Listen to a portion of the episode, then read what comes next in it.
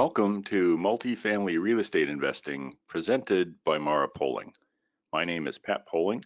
I am the founder and CEO of Mara Poling, and I'm happy to be with you today as we discuss the key metric in multifamily real estate, and that is NOI, net operating income.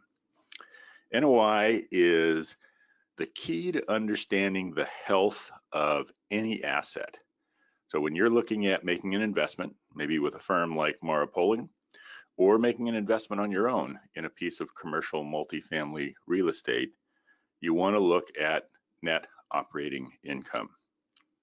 Net operating income, just a little backstory for some of you that might be joining us that haven't heard us talk about NOI before or that aren't familiar with all the terminology that we use in the multifamily real estate space. Net operating income is revenue. So tenants pay rent. They also pay maybe some additional uh, fees. Maybe they pay some pet rent or there's income from a laundry on property or something like that. So you have all that income and then you subtract the expenses, things like property taxes and the gardener and uh, insurance for the property and the like, and you're left with net operating income. Net operating income does not include or is not impacted by interest expense, by depreciation or amortization, other tax related items in that regard. So one of the ways you can think about NOI, especially if you're a stock guy, right, or gal. So if you're in the mindset of how you invest in equities, uh, NOI is EBITDA, earnings before interest, taxes, and depreciation. One of the reasons NOI is such a valuable tool is because it's above all those other items in terms of its uh, where it shows up in the income uh, statements because it's above those items above the line if you will or actually where the line gets drawn. It's a wonderful tool to be able to compare the performance of one asset to another asset to another asset. Because you're not looking at how the investment is structured if you're looking at how an investment is structured and how an investment's going to perform, then you're going to look at some of those other items. You're going to look at things like debt service, which would include obviously the interest expense, uh, as well as a host of other factors, how much capital has been deployed uh, to acquire that NOI, right? And those are absolutely important in understanding how an investment is performing and forecasting how an investment might perform over time. To understand whether or not you've got a healthy asset and how the asset itself is performing, that's what NOI is for. And that's why we want to take a look at it. When NOI goes up, then the value of the property goes up. And the reason for that, as we've discussed before, is in the commercial real estate space, value is not a function of comparable assets nearby, right? So if if we're looking to purchase a property and uh, the seller wants $100,000 per unit. And we look at all the comps nearby, and everybody else has been selling for $100,000 a unit. Oh, well, gee, maybe that's actually a fair price. No, and we actually don't make that comparison.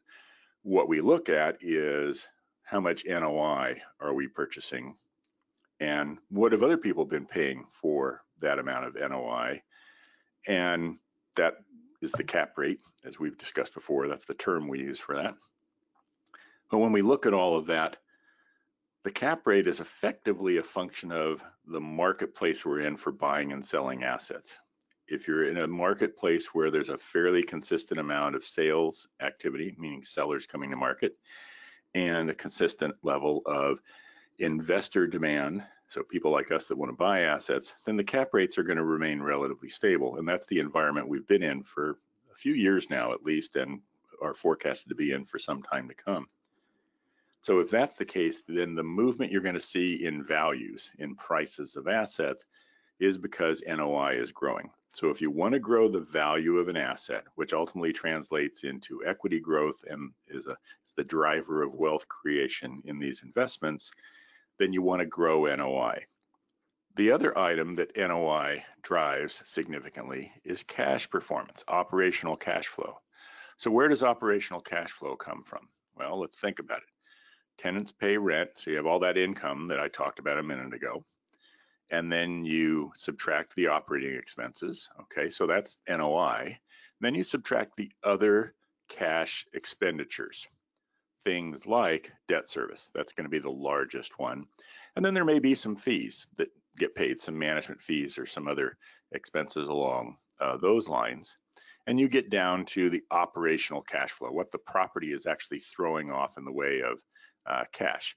And then you're going to have some set asides, right? You'll set some money aside for uh, capital improvements, uh, just the standard capital reserves, those kinds of things. So once you purchase an asset, your debt service is effectively stable. You might have a, a loan that has some adjustments uh, to it, but generally speaking, even if it did, you're still talking about within some range that you're going to see that uh, performance. Uh, and the fees generally are going to be fixed if there are fees or other expenses that come through there. So you're not really going to be moving those items. The item that you can move is, again, NOI. So for increased value, increased equity growth, the wealth creation driver, and for improved cash performance, improving NOI is the way to do that. So how do you move NOI?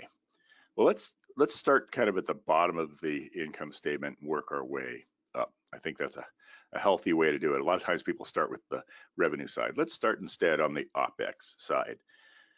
So our underwrites at Mara Poling, and by the way, if you've got any questions about any of this or would like to uh, discuss any of this in some detail, uh, I am always happy to chat. Uh, I get a chance every week to speak with a number of uh, our uh, loyal listeners. And if you count yourself amongst them or a new listener and still would like to uh, chat, please reach out to me. You can shoot me an email, pat at marapoling.com. That's M A R A P O L I N G.com. Or you can swing by the website, marapoling.com. Uh, in particular, visit the Learning Center. Lots of good material there. And um, all of that uh, uh, will help in your understanding of this particular uh, bit of uh, discussion around NOI. So again, let's let's go back. So we're going to talk about operation uh, operating expenses to start with. When we underwrite operating expenses, we underwrite a certain amount of growth every year. They're going to go up. Our property taxes are going to go up in the markets that we're in. That's that's uh, something that is forecastable. Uh, our cost of insurance is going to go up. The cost of certain services will go up over time. Our labor costs will increase so on and so on and so on. So we forecast what that increase is going to look like over the course of our hold period, five years, eight years, 10 years, 12 years, whatever it is that we're underwriting for that particular uh, asset. So there's three ways that we could improve operating expense performance. And obviously this is done on an individual line item basis, right? So it might be as we said, it might be landscaping services or utilities, or it might be uh, property taxes or property management expense and so on. So one is you could simply slow the rate of growth, right? So instead of growing at 2% a year, you could keep that line item to a point where it only grew at 1% that particular year. Uh, or you might even be able to hold it flat, right, and not have any growth at all. Uh, that might be a function of maybe negotiating a, a longer term contract with someone of, okay, we'll have you do our, our lawn service, our landscaping for the next three years. And we're going to agree on a price now, and that's going to be a fixed price for the entire three years, right? So you could do something that looks like that. And you might even be able to reduce it. Again, it could be taking some service that we're uh, purchasing, like insurance is a good example, and taking it out to bid and we do that on a portfolio basis. We'll take all of our properties together and go out to the, the marketplace so that we can get the very best pricing that we can, and we may actually be able to reduce those costs. So part of why that's so valuable is holding the line on operating expense, slowing that growth, maybe by, again, having some line items actually reduce, some others stay flat, and some grow more slowly. Overall, that's going to slow the growth of operating expenses which means we're going to increase that delta, that gap between revenue growth and OPEX growth, and that's going to drive incremental NOI. So that's one of the ways we can move uh, NOI. The next would be looking at other sources of income.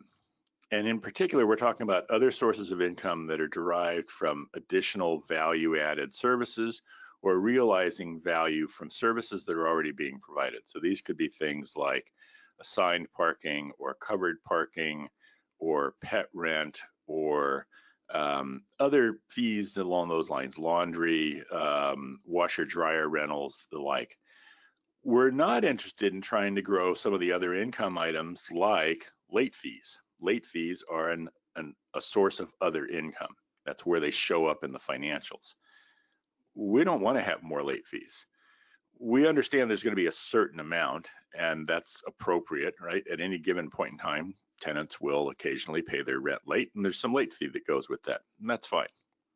That shouldn't be a source of income for us, right? We shouldn't be looking at having a healthy property by having a larger NOI because we have a bunch of tenants uh, that simply cannot pay their rent on time, and that number gets larger and larger and larger. That's not a sign of a healthy uh, property. So we're talking about the uh, incremental value add components of other income.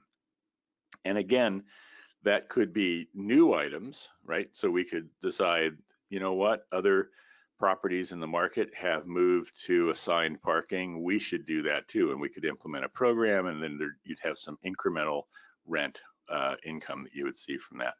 It could also be simply the growth of those other lines, right? So it could be uh, changing what the month-to-month fee is, or changing what the uh, is back to the tenants for a valet trash or pest control or whatever it might happen to be from that standpoint.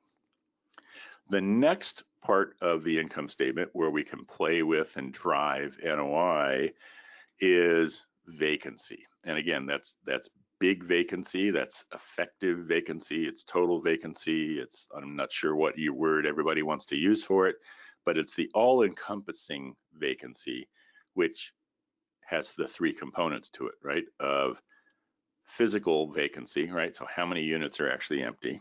Bad debt, how many units are filled with people that aren't paying you, and when they move out, you're not going to get that rent. They're not going to pay you back. Uh, and then concessions. Um, what kind of little discounts and deals are we having to put out there to entice people to move in to units such that while they're in a unit and the unit is occupied, it's not occupied at the full rent that we expected it to be occupied at because we gave someone some kind of a deal. All of those items make up vacancy.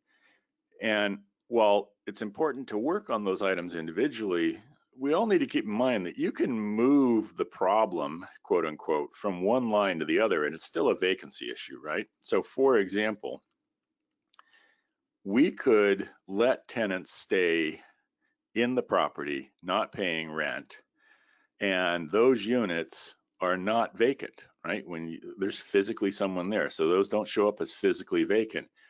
And they don't show up as bad debt because you don't realize bad debt until someone moves out so how do you know that well you go take a peek at the balance sheet right the balance sheet's going to tell you if you've got a lot of receivables from tenants. If you do, then you've potentially got some bad debt sneaking around on the balance sheet that's eventually going to come home to roost. So those are some of the things we'd be looking at, for example, when we were uh, assessing the uh, health of an asset we're looking to acquire.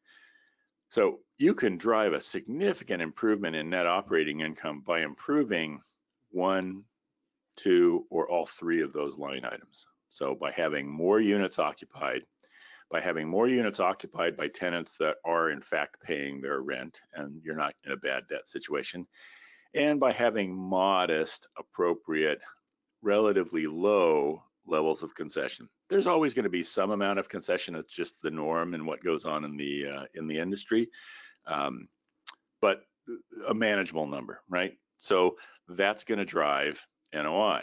Now, what's nice about that item uh, and really more so than other income because other income can be challenging to move in any significant way is there's a lot of power in these numbers in moving these these uh, vacancy numbers when you make improvements in vacancy all of that improvement all those dollars are going to fall straight through to NOI there's there's not really any incremental cost it's a very very very minor amount of incremental cost at the property management level because it's a fee based on income but that's it uh, to the point where it's really an insignificant number. So you're talking about 100% of that money falling all the way through to the NOI line.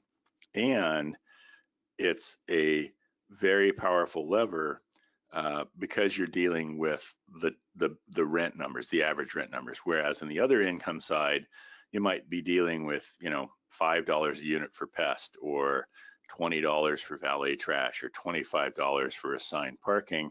Here you're dealing with 700, 800, 1000, 1200, whatever the amount is of actual rent. So if you can make improvements in this overall vacancy line, you're really going to drive the NOI number significantly. And then the final line item, obviously, that can be uh, a driver, and it's certainly a significant one, it is the rents themselves, right? How to drive rents. So uh, there's two factors that do that. There's the normal movement of the market.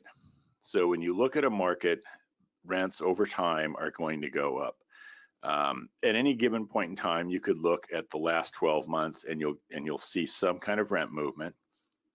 That rent movement um, could be part of a spike or it could be part of a trough. So looking over a longer period of time can be healthier. So over two or three or four years, and um, keep in mind that that rent movement, when you look at a market, is the gross rent movement, and that would include value add rent movement. So what I'm talking about right now is the actual core rent movement that the market simply goes up by. The markets we're in have generally been uh, north of 3% and fairly significantly above 3%. We underwrite at 3%. We think that's a healthy level to be at for the markets that we're in and the markets do grow faster than that. So you've got that kind of rent movement. So as I said before, if you've got rents moving at 3% and OPEX at 2% or less than 2%, you're, you're gaining on NOI every single uh, period. Additionally, there's the value add component and we do value add investing. Again, if, if you'd like to see some examples, I, I believe we've got a webinar online you can go uh, check out uh, at the Learning Center at marapoling.com uh, about value add, and we go into some of the value add math. But we'll make an investment in capital, and that investment in capital is then going to drive a 10, 15, 20% movement in rent. That's the range that we'll typically target for our value add kinds of assets. That's going to move the NOI considerably. So when you're looking at the health of an asset, again, not an investment, right? So I'm not talking about how to assess an investment. We we've had sessions like that, and we'll have sessions again in the future, uh, where you're going to look at things like the amount of capital that's invested and the kind of leverage that's used, and a whole bunch of other uh, interesting components. But even there, at the core, is do you have a healthy asset? So if you want to know if you have a healthy asset that you've invested in, or if the firm you're working with, like Mara Poling, is investing in quality assets then you want to look at and understand NOI and you want to see how that sponsor, how that investment partner that you're working with, how they understand and manage NOI. Because growth in NOI is what's going to drive cash performance. It's what's going to drive the increase in value and therefore equity growth and ultimately be the engine of wealth creation for you. I hope today's session's been valuable and that you, um, pardon me, and that you um, have enjoyed uh, the few minutes that we've gotten to spend together talking about net operating income. If you have questions, please send me an email. If you have thoughts about topics you'd like to hear us discuss, please send me those as well. That's pat at marapoling.com, M-A-R-A-P-O-L-I-N-G.com. And please join us again next week for our next episode of Multifamily Real Estate Investing presented by Mara Poling.